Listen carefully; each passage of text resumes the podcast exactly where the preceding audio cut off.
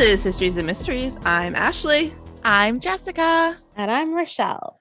And on this week's episode, Ashley is going to be doing a story that was a listener request. And it's going to be Dr. Peven. And Rochelle is going to be talking about the Cape Ontario UFO. Carp Ontario UFO. Oh.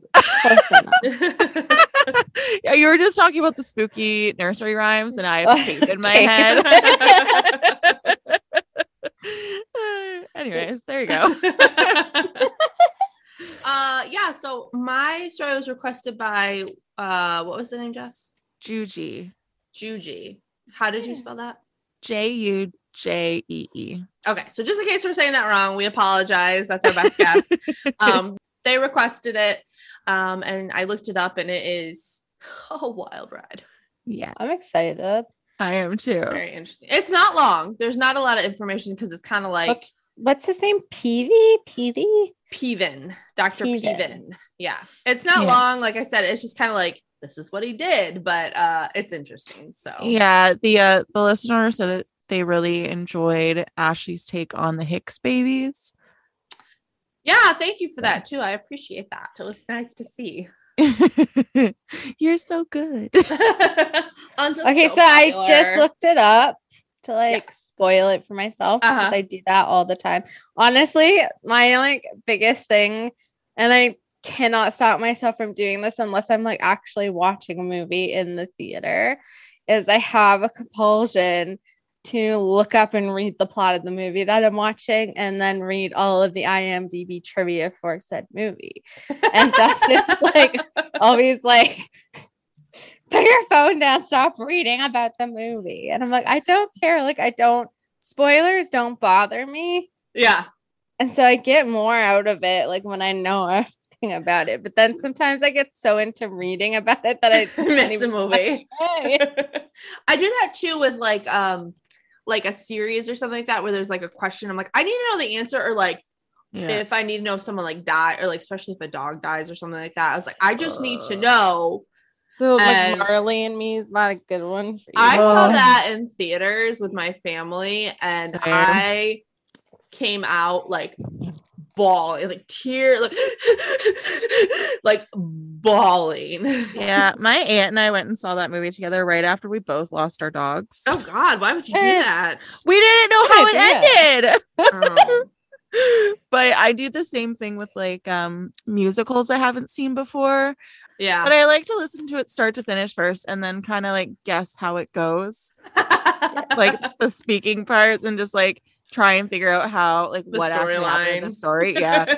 So I did that with Dear Evan Hansen before I watched the movie. oh i haven't seen that one yet is it good i'm No. like dreading No. kind of like putting off watching the movie because It wasn't good. so many bad things It about was so bad. oh So bad. Anyways, moving along. All right, well, I'll get started. So, my sources were um, two articles from Daily Record and Fox 8. And oddly enough, this happened in Michigan. Ooh. Ooh, Wow, Ashley. my home state. Joyce and Barry Brown had trouble getting pregnant, um, but they wanted babies so bad, and they tried for eight years, and they just never could get pregnant. So eventually, they started to go. They decided to go visit a well-known fertility doctor, Dr. Peven. Now, this is back in like the late 40s, early 50s. So fertility it was it's not like well known about ivf wasn't around yet. It was just in this time just starting to be tested on animals. Um so it was very new and in its infancy but dr peven was really well known. They could do artificial insemination at this point so they decided to go with that. Um, and for them it worked. In the late 50s they gave birth to a little girl who they named jamie. Aw. But back then it wasn't as well known and i don't think as like widely accepted. Like i think people kind of saw it as more like a shameful thing for some reason. So they decided not to tell anyone that they did artificial insemination not even jamie. So she had never had any idea. And in 1956 joyce and barry decided to add to their family again. So they went back through the artificial insemination process by Dr. Peven again. And Joyce gave birth to Jamie's sister, Lynn. And the true two grew up really happy. They had a happy Did family. they have a third one called Spears? Oh my God, I didn't even catch that when I was doing Rochelle and. I just like shared a look and we're like, oh. I did not even catch on to that. Yeah, Rochelle and I both kind of picked it up at the same time. That's too funny. so the family Jamie Lynn Spears. Um, no, so they grew up really happy, but they always kind of joked that Jamie was like the milkman's daughter because she looked nothing like her sister. She had dark hair, dark eyes, kind of olive skin. And Lynn was a little bit more pale. She had blonde hair, lighter eyes. what Um, did Spears look like? Spears looked just like Brittany. Um, um, but you know, siblings look different all the time, right? Yeah. That was just kind of like a family joke. Later on in life, uh, Jamie and now I can't say Jamie and Lynn without thinking that. uh, their parents eventually divorced Uh oh. and they remarried. And can I tell you that their mom back in the day was a hottie with a body? Ooh. She was so pretty.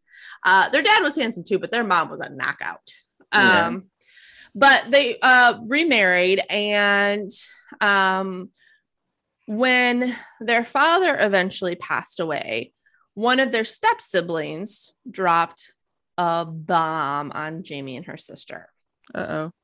she told them that Jamie was actually a product of an affair and Lynn was born from artificial insemination. Jamie was shocked and it kind of started to make sense. She's like, No wonder I've always looked different from my family and my sister. Uh, she asked her mom, her mom denied everything, but Jamie wanted to know more. So she decided to, to do a paternity test and found out that indeed Barry was not her dad. Ugh. So Jamie decided to do with a lot what a lot of people are doing these days, and she tried to trace her ancestry back through like ancestry.com or 23andMe. And while she was doing that, she actually found out she was Ash- Ashkenazi Jewish. Um, it's a very specific type of Jewish for those of you that don't know. According to Britannica.com, the term Ashkenazi refers to a group of Jews who lived in the Rhineland Valley and in neighboring France before their migration eastward to Slavic lands like Poland, Lithuania, Russia after the Crusades and all their descendants. So um, they are a very um, close knit community, especially back in the day. There's unfortunately a really, really bad genetic disease that they pass on to their children sometimes. So, if you have any Ashkenazi Jewish and you, a lot of times they do genetic testing to see if your babies will have this disease. Anyway, Wow. yeah. So this was super weird because her sister had zero Ashkenazi Jew in her. Um, and according to the genetics website, Jamie had several close relatives, like half brother, sister close. But as far as she knew, she didn't have any other siblings. Oh, this is getting interesting. Yes. So, over the course of the next year, Jamie continued to look into her genetic profile, and anyone who was listed as closely related to her, she messaged. Um, but there was a lot, a lot. you know what this reminds me of? Oh, what? Did you guys ever watch that Vince Vaughn movie? Um, wasn't it called like Milkman or something? yes, where he has like a billion children because he donated his sperm. Yeah. That's a good one. One day, she stumbled upon a profile, but the name was just listed as LM.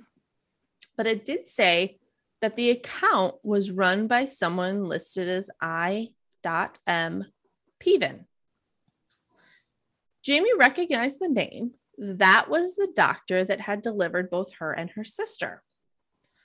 She started to get messages from other people who were listed as her half siblings who were also delivered by Dr. Peven. She Oh. also found Dr. Peven's grandson on the site, and he was designated as her half nephew, sharing 12.3% of her DNA. So she reached out to this grandson, and he's like, Yeah, I know about you guys. I've received other calls, which, what?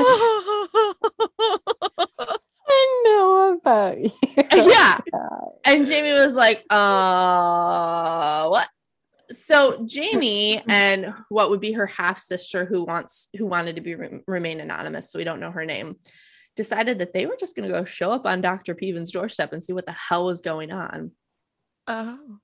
So she got there and she said he was all hunched and had a walker. He said he had neuropathy, but his brain was very sharp. Initially, we just said, Hey, you knew our parents, you delivered us. So he invited us in and we got to talking.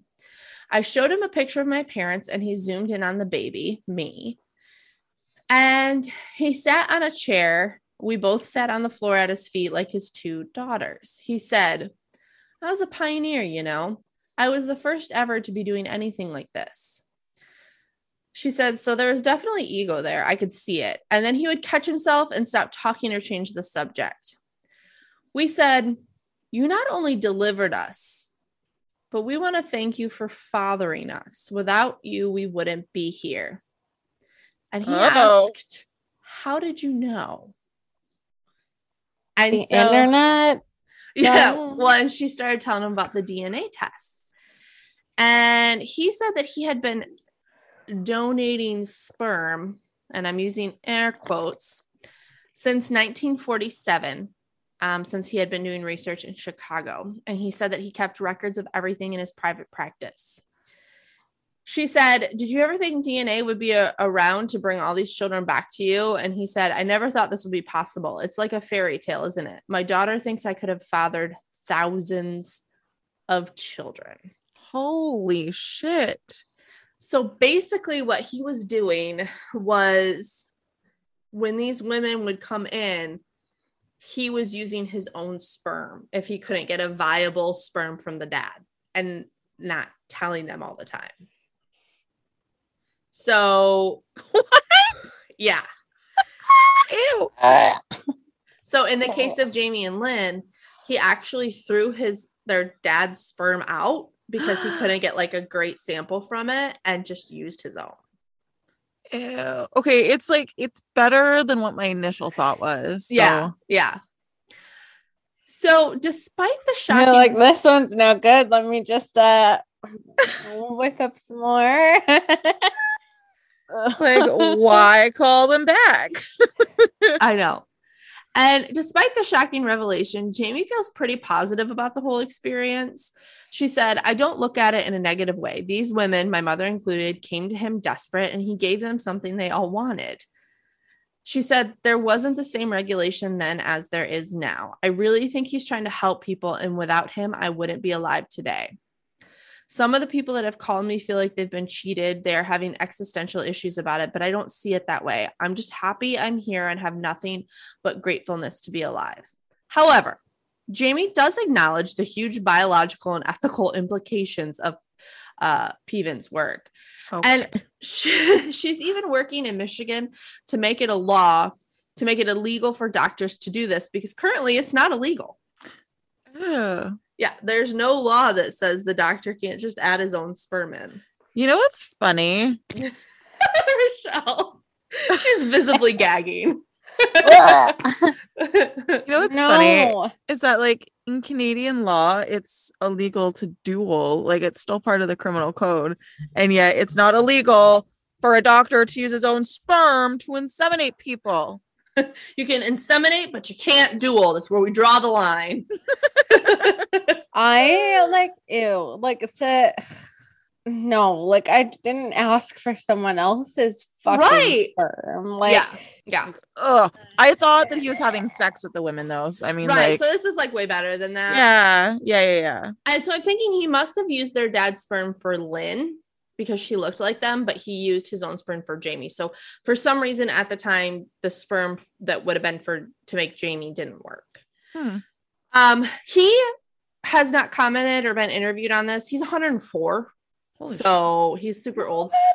But um, when they asked his daughter, like his like not actual daughter, but the daughter that he raised and stuff, um, if he ever did it to women who didn't know, she said that he would have told anyone who asked.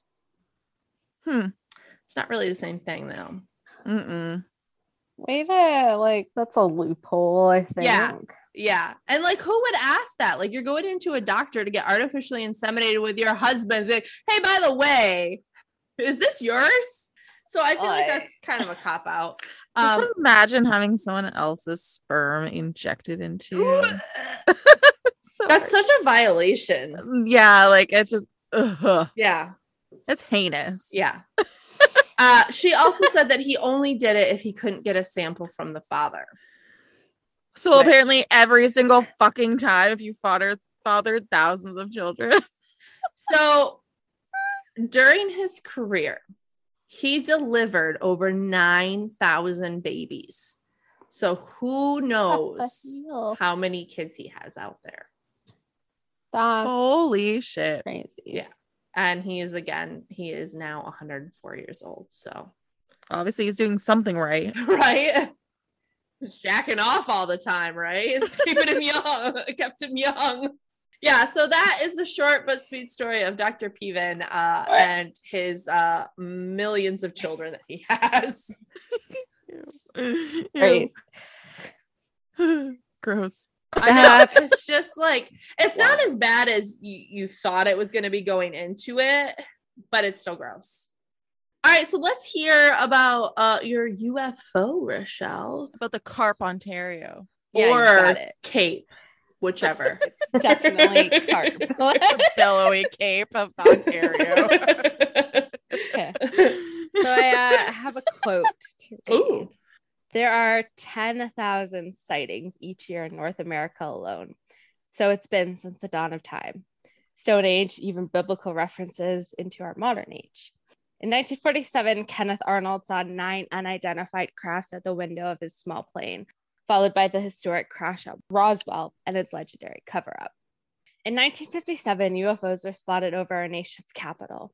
The Pentagon held press briefings. Multiple witnesses in 1967 at Malmstrom Air Force Base in Montana see fighters scramble but easily outrun by UFOs that climb upwards of 200,000 feet, twice the service ceiling of our highest flying spy planes.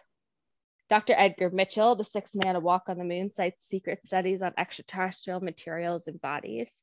Secretary of State Cyrus Vance, future President Gerald R. Ford validates the UFO phenomena in official government memoranda. But now people only laugh and only Roswell is remembered. We must ask ourselves are they really a hoax? Are we truly alone? Or are we being lied to? We're being watched. Um, uh, that would be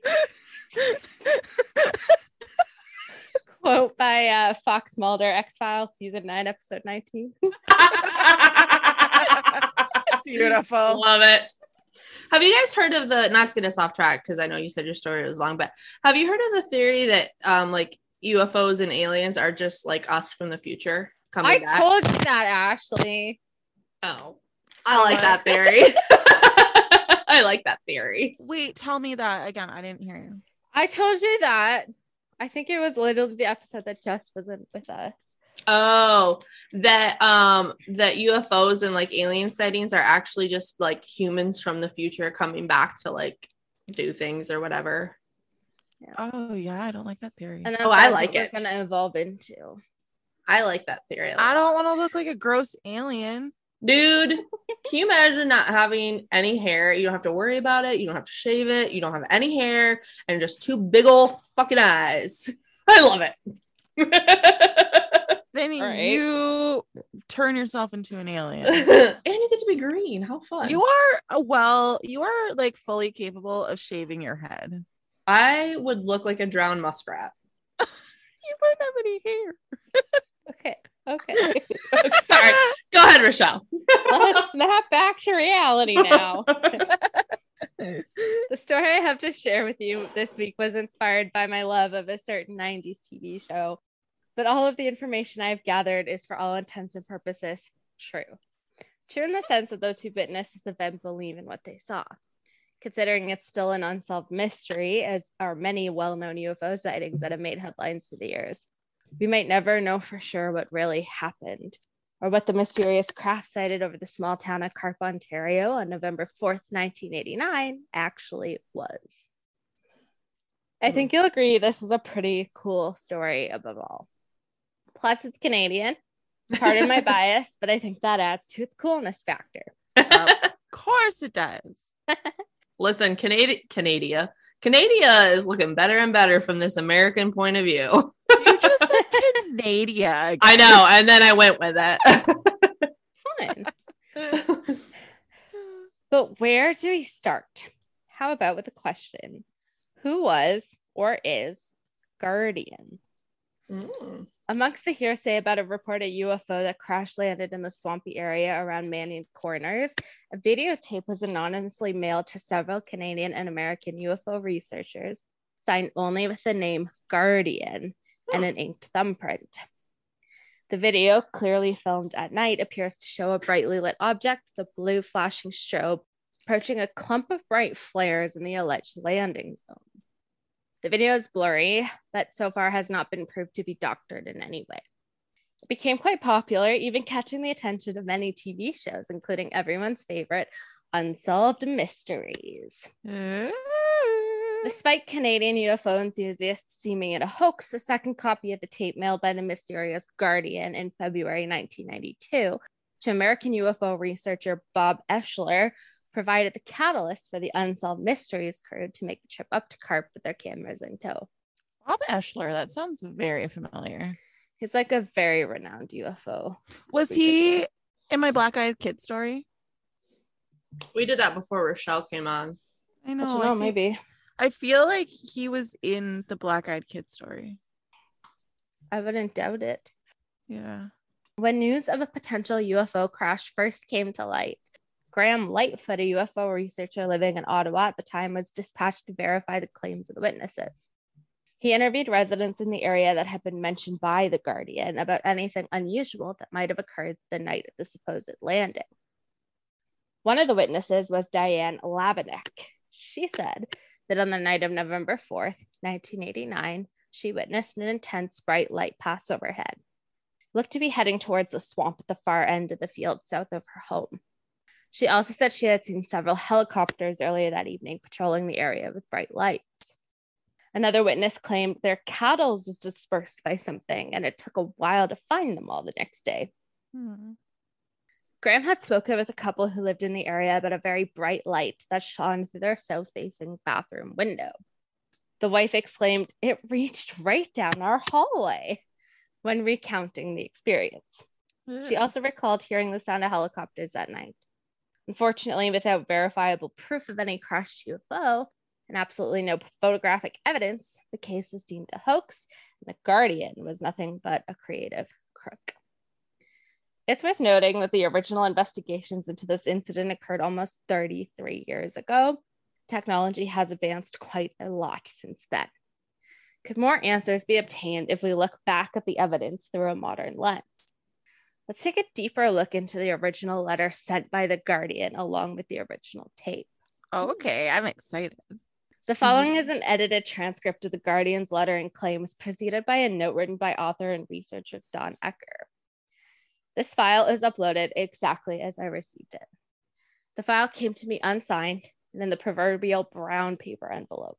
The text was postmarked from Canada and it had no return address. In the file, you will see reference to photos that were included.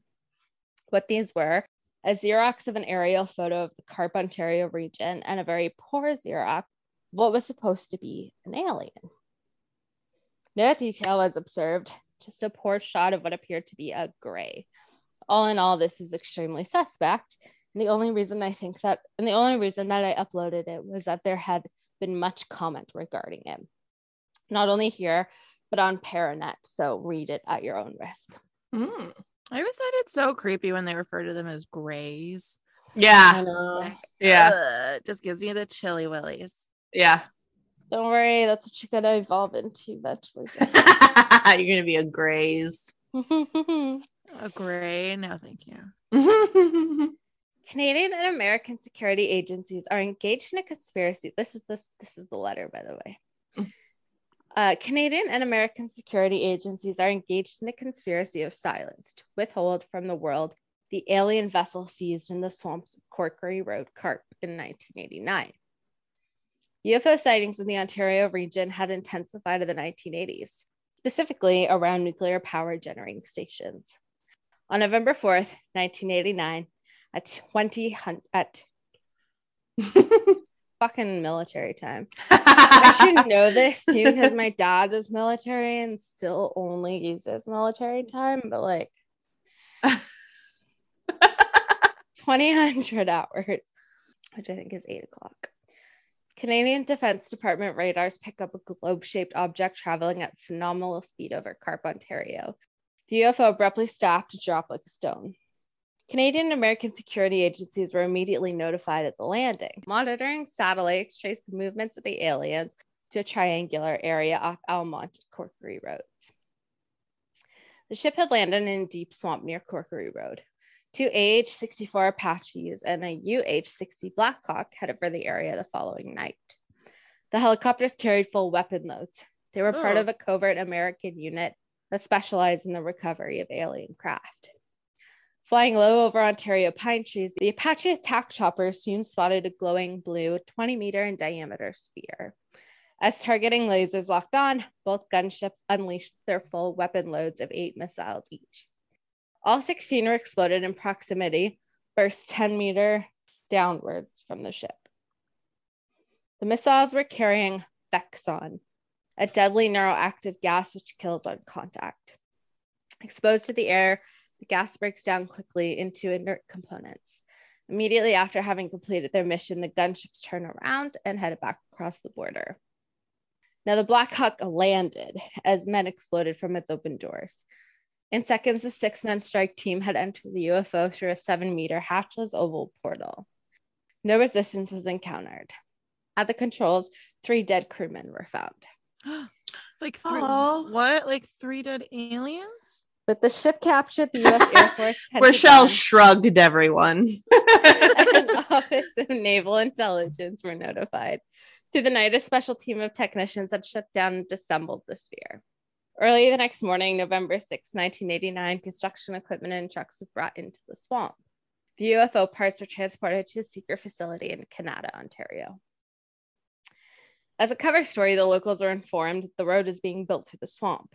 No smokescreen was needed for the military activity, as Canadian forces regularly train in the Carp region. Hmm. I forgot. Oh, Carp is near Ottawa, isn't it? It's very close to Ottawa. yeah, because you were talking about Canada, and I'm like, oh, I stayed in Canada when I went to the Mumford and Sons concert in Ottawa. Yeah.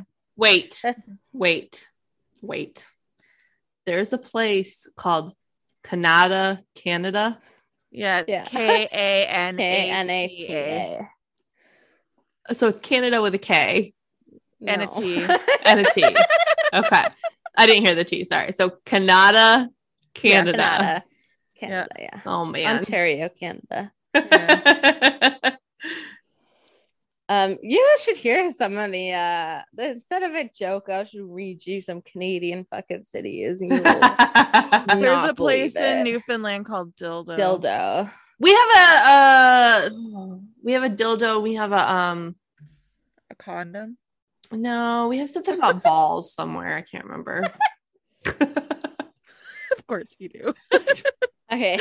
You know, like the thing I I hate the most are like the tr- uh, pickup trucks that have the balls hanging. from the tailgate. Oh, Oh, God, yeah. So gross. like, okay, come on, we get it. You have a penis. Move on. Officially, nothing unusual was reported in the area. Although someone anonymously turned in a 35 millimeter roll of film, it was received by the National Research Council of Canada in Ottawa. The film contains several clear shots of an entity holding a light. This time, the photographer is still unidentified. The humanoids are packed in ice sent to isolation chambers at the University of Ottawa. CIA physiologist, phys- physi- fuck. CIA physiology. Ah! Physiologist? Physiolog. Probably. Physiologists performed the autopsies. Physiolog. The reptilian fetus headed beings Ew. Ashley, were that's listed what's- Oh wait. as class one NTEs, non terrestrial entities. Ew. Like others are covered in previous operations, they were muscular, gray white skinned humanoids. I like the bright white skin. That's pretty. Gray white skin. Yeah, oh, I thought you said bright white skin. Gray white. eh. And that's what you want to be, Ashley. Duh. The ship is partially reassembled at the underground facility in Canada. Unlike previous recoveries, this one is pure military, but as a starfighter, it is heavily armed and armored. In design, no rivets, bolts, or welds were used in the fastening, yet when reconstructed, there are no seams. The UFO itself is made up of matrixed dielectric magnesium alloy. It is Mhm. driven by pulsed electromagnetic fields generated by a cold fusion re- reactor. All offensive capabilities utilize utilize ugh. all offensive capabilities utilize independently targeting electronic beam weapons. In the cargo hold were found ordnance racks containing 50 Soviet nuclear warheads. Their purpose was revealed by advanced tactical slash combat computers located in flight. The most important alien tech find were the 2 millimeter spheroid brain implants. Surgically inserted through the nasal orifice, the individual can be fully monitored and controlled. The CIA and Canadian government have actively supported mind slave experiments for years. Currently, the University of Ottawa is involved in ELF, wave mind control programs, a continuation of the CIA psychological warfare project known as MK Ultra. oh, the Allen I was gonna say this sounds so much like MK Ultra crap. Using ELF signals transmitted at the same wavelength the human brain uses, the researchers could subliminally control the test subject. The alien implants utilize the same principles, except that the whole unit is subminiaturized and contained in the brain. Fortunately, the implants can be detected by magnetic resolution scanning technology. All individuals implanted by the aliens are classified as zombies. Ooh. The That's not zombies have been programmed to help overthrow mankind in the near future. I mean, awesome. So we probably deserve it. That don't forget that that is the letter that was sent by this mysterious guardian. So That whole thing was the letter. all we know is that is most likely complete bullshit. Holy crap! I forgot that that was a lie. I did too. So on the surface, it really does seem like a bunch of bullshit if you think about it. No. However, Andrew King of Ottawa Rewind has spent some time analyzing these wild claims, and here's what he found. It's claim number one in the letter. Canadian and American security agencies were immediately notified of the landing. Monitoring satellites traced the movements of the aliens to a triangular area off of Almont and Corkery roads. So, if you zoom in to the property area mentioned on a current Google satellite map where Guardian claimed the UFO crashed, there is indeed a triangular area of land that is adjacent to the swamp. This area was later verified by analyzing an episode of Unsolved Mysteries, and the property was identified. Cool. So, claim number two two AH 64 Apaches and a UH 60 Blackhawk headed for the area the following night. The helicopters carry full weapon loads. They were part of a covert American unit that specialized in the recovery of alien craft. So, unrelated witnesses in the area said that they saw and heard helicopters and bright lights that evening. Hmm. Could be true. Claim number three the UFO parts are transported to a secret facility in Canada, Ontario. In Canada, at Shirley's Bay, there is a government research facility where classified Defense Department projects are worked on. It is called Defense Research and Development Canada, DRDC for short, and it's where some sites claim their ongoing alien craft reverse engineering projects. Of course, it's all speculation, but we won't rule out the possibility just yet. Claim four The CIA and Canadian government have actively supported mind slave experiments for years. Currently, the University of Ottawa is involved in ELF wave mind control programs, a continuation of the CIA psychological warfare project known as MK Ultra, started at the Allen Memorial Institute in Montreal. So this is actually wild. true. the MK Ultra program operated mind control experiments from the Allen Institute during the 1960s. Extremely low frequency, or ELF, has been the subject of many conspiracies. The mind can be controlled with these signals. Those claims can be somewhat verified by cross referencing current data, but in the opinion of King, who curated those analysis, analysis, analyses, analyses, Eminem and Emily, there is still not enough evidence to verify the claim that an actual craft was ever recovered. So I want to jump back to Bob Oechsler's involvement in the case. The following comes from an article published in the Almonte Gazette of February 3rd, 1993. UFO researcher Bob Oechsler waved a hand over the pile of documents and photos on the kitchen table. This is a landmark case in UFOlogy, he said. The pictures on the table show a blur of multicolored lights and disc shapes and white faces with black almond shaped eyes. Most of them were taken off a video sent to Oechsler anonymously, almost a year age. Since then, Oechsler has methodically and meticulously analyzed the video in the site near the old Almonte and Cork roads. Just convincing enough to draw two major American television networks there to film. NBC's Unsolved Mysteries hmm. airs its version this Wednesday on cable. So don't forget, this was written in 1993. oh, the year I was cable born. at 8 p.m. this Friday on CJOH. Fox Network, the Fox Network story on sightings hits the airwaves February 12th. Oechsler's involvement began when he received the videotape at his Annapolis, Maryland home last February. Attributed only to Guardian, the package bore an Ottawa postmark. The 32 minutes of footage show a mostly white linear light with red flares off to the left and a flashing light on top, said Oechsler. The color of the lights ranges from red to blue to green from one end to the other. Smoke billows out from under the lights moves to the right. As the photographer moves closer, reflections off the disc show a rounded turret in the center with a vertical blue strobe on the top and fins or slates around the edges. Closing in even more, Guardian gets shaky close ups of the upper strobe. Soundtrack has sounds of barking dogs and a ratchet sound. NBC spent 115,000 to recreate this whole event with no success, said Oechsler. Ooh. The rest of the tape is taken up with freeze frames or still shots of supposed aliens standing in tall grass. Some are holding bright lights in their hands. Oh, that's so creepy. Hooded figures with large almond shaped eyes have short snouts and little facial details.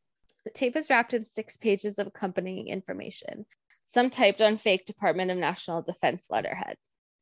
The document showed a map of the Corkery area and a page of hand drawn symbols of the map of the same area. There's also a photocopy of two Polaroid shots grass lit by a flash in the foreground and a row of lights in the back.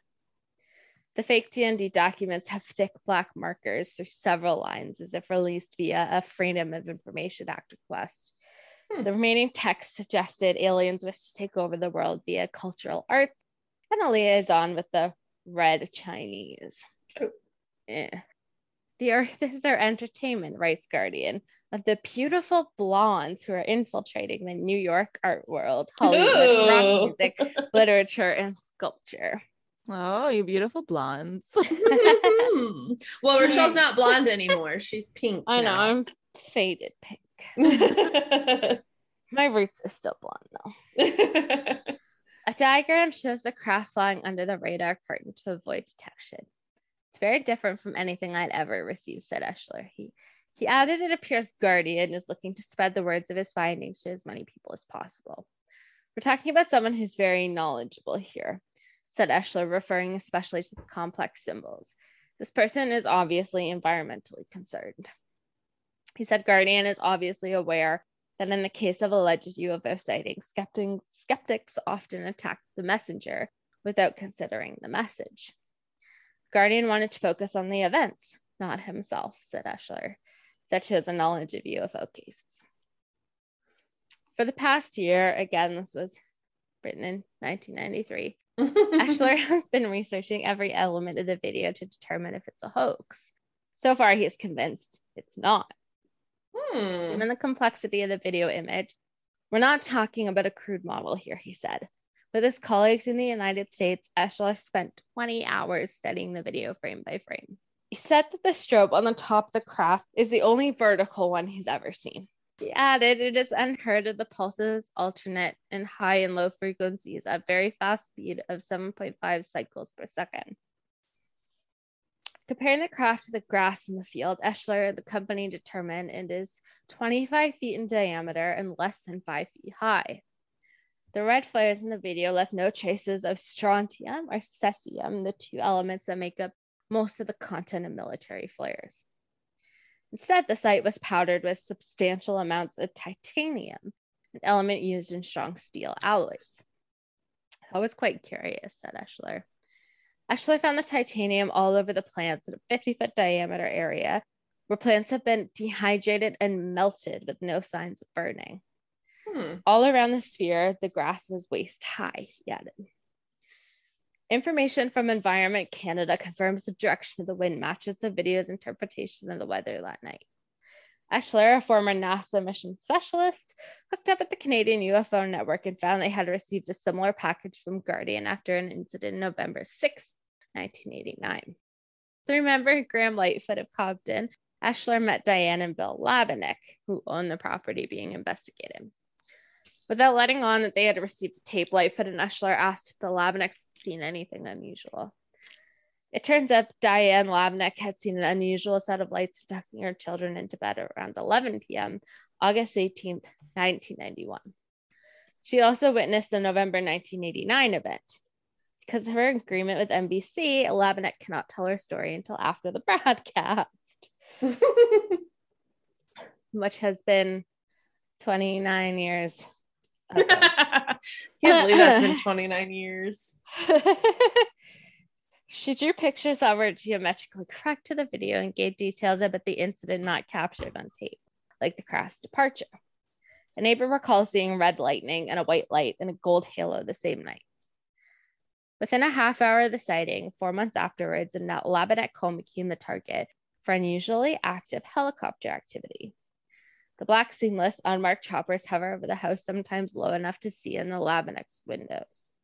Twice they have blown shingles off the house and the outside shed. DND has given the Labinex pictures of its machinery to prove that it's not their doing. That element still remains a mystery. Oechsler has joined forces in National Research Council. He claims he's the first person to work with the council on a suspected UFO matter. They agree after looking at the photos taken by the family, the helicopters are not Canadian. Oechsler is still questioning many aspects of the video. His biggest question remains Guardian. How does he know when and where they land? He queried. He said Guardian has to have prior knowledge to arrive on site with packages of Polaroid film and an excellent quality video camera. He said he hopes the television exposure will generate interest, hopefully, more information. He will be in this area until Friday. Again, In, in 1993. in 1993. so you just missed him. Just by like a little. Oechsler went on to write about the case himself. The Guardian case is simply one of the most important investigations in UFO research. My involvement in the investigation began in February of 1992 with the receipt of a videotape and documents sent by anonymous individuals using only the name Guardian. The video represents a remarkable improvement in the quality of UFO photographed images. She has an unmistakable three dimensional image of a structured craft with extraordinary luminosity characteristics. Further images on the video have proved to be the first authentic images of alien beings associated with such events. Ooh.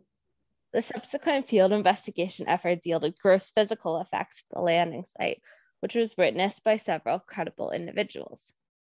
A Canadian government official who resides in the area of the landing was taking on board the craft and claimed to have interacted with the occupants, one of whom was a Chinese man in a black business suit.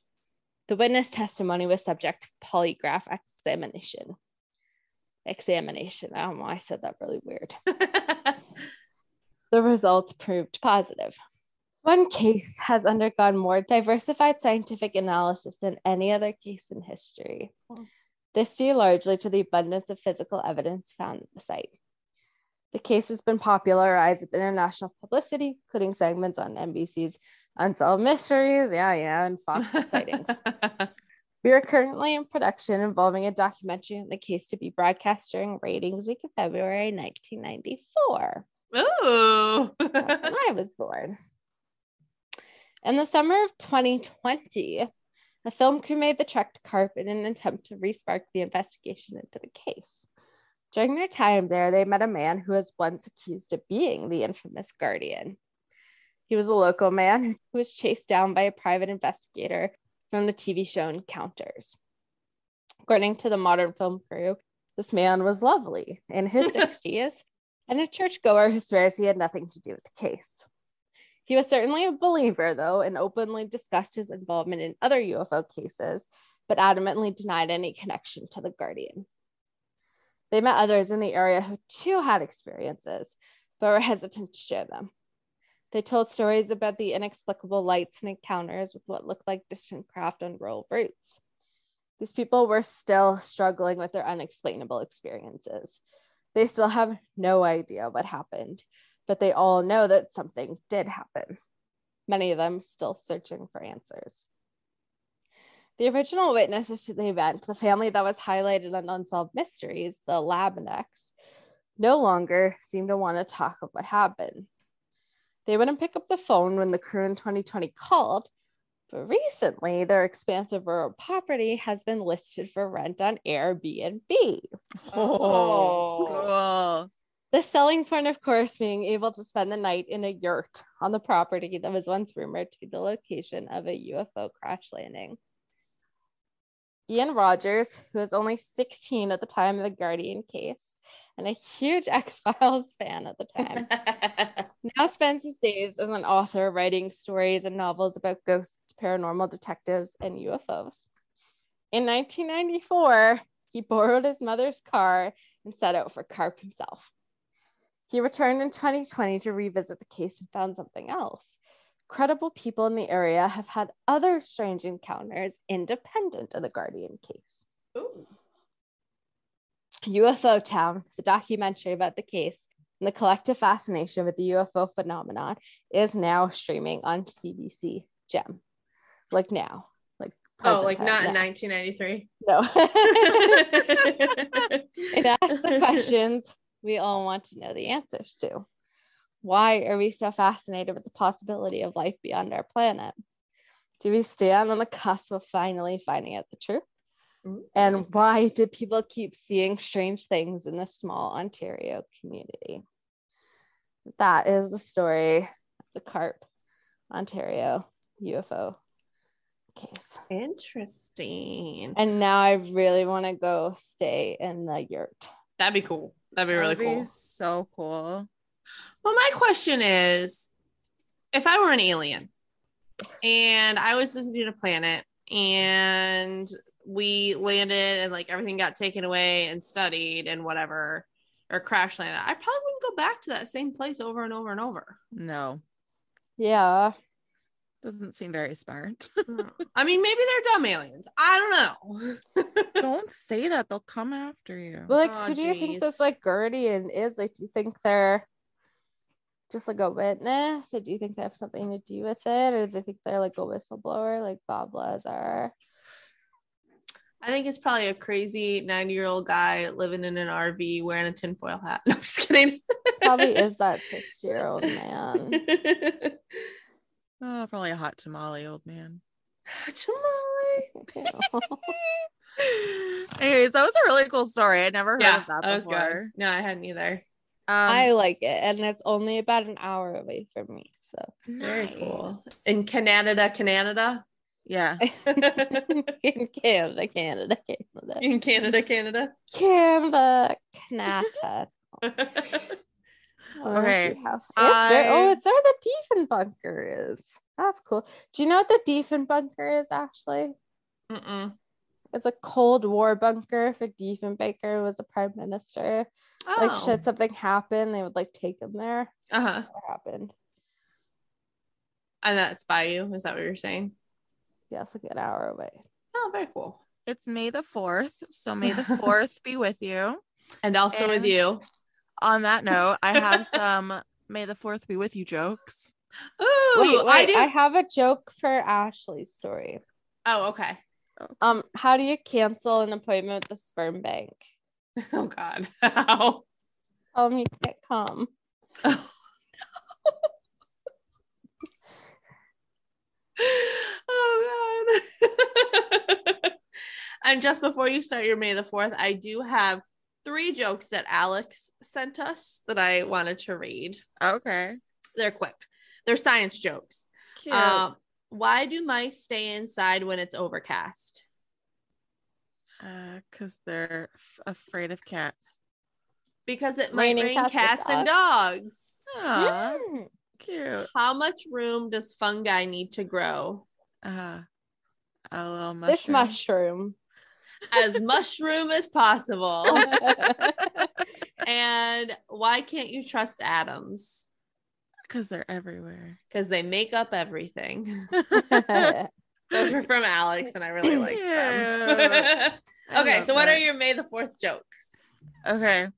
Which program do Jedi use to open PDF files? know. Adobe One Kenobi. Rochelle has her Yoda. I have baby Yoda. Is that Same. baby Yoda? yeah, I made him. I have Baby Yoda Oh. downstairs too. I have my actual baby Yoda doll, but he's in the living room. You made that one? Yeah, I'm so impressed.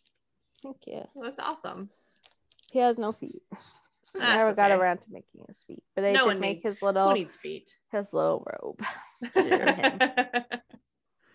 Um, I have another one. What do you call a pirate droid? R two D two. Yeah. yeah. um uh, okay, um another um uh, okay. What do you get if you cross a bounty hunter with a tropical fruit? I don't know. Pi- pineapple Orion. Uh, a mango Fett. A mango Fett. a mango.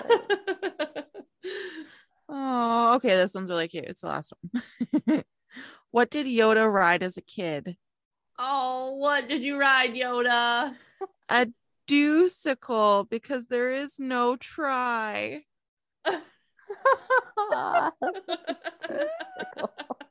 That's just a fucking bicycle.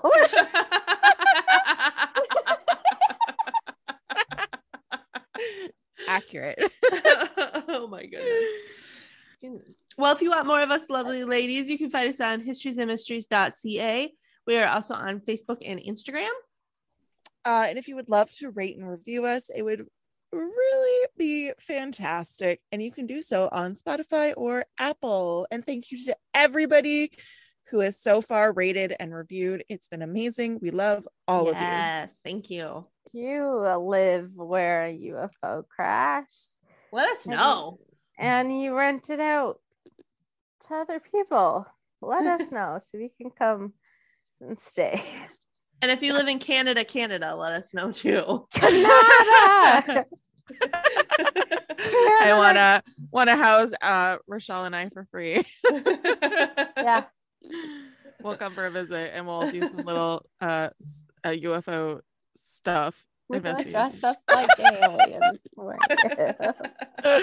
oh my god, okay. well, we look forward to bringing you two news stories next week. Bye. Bye.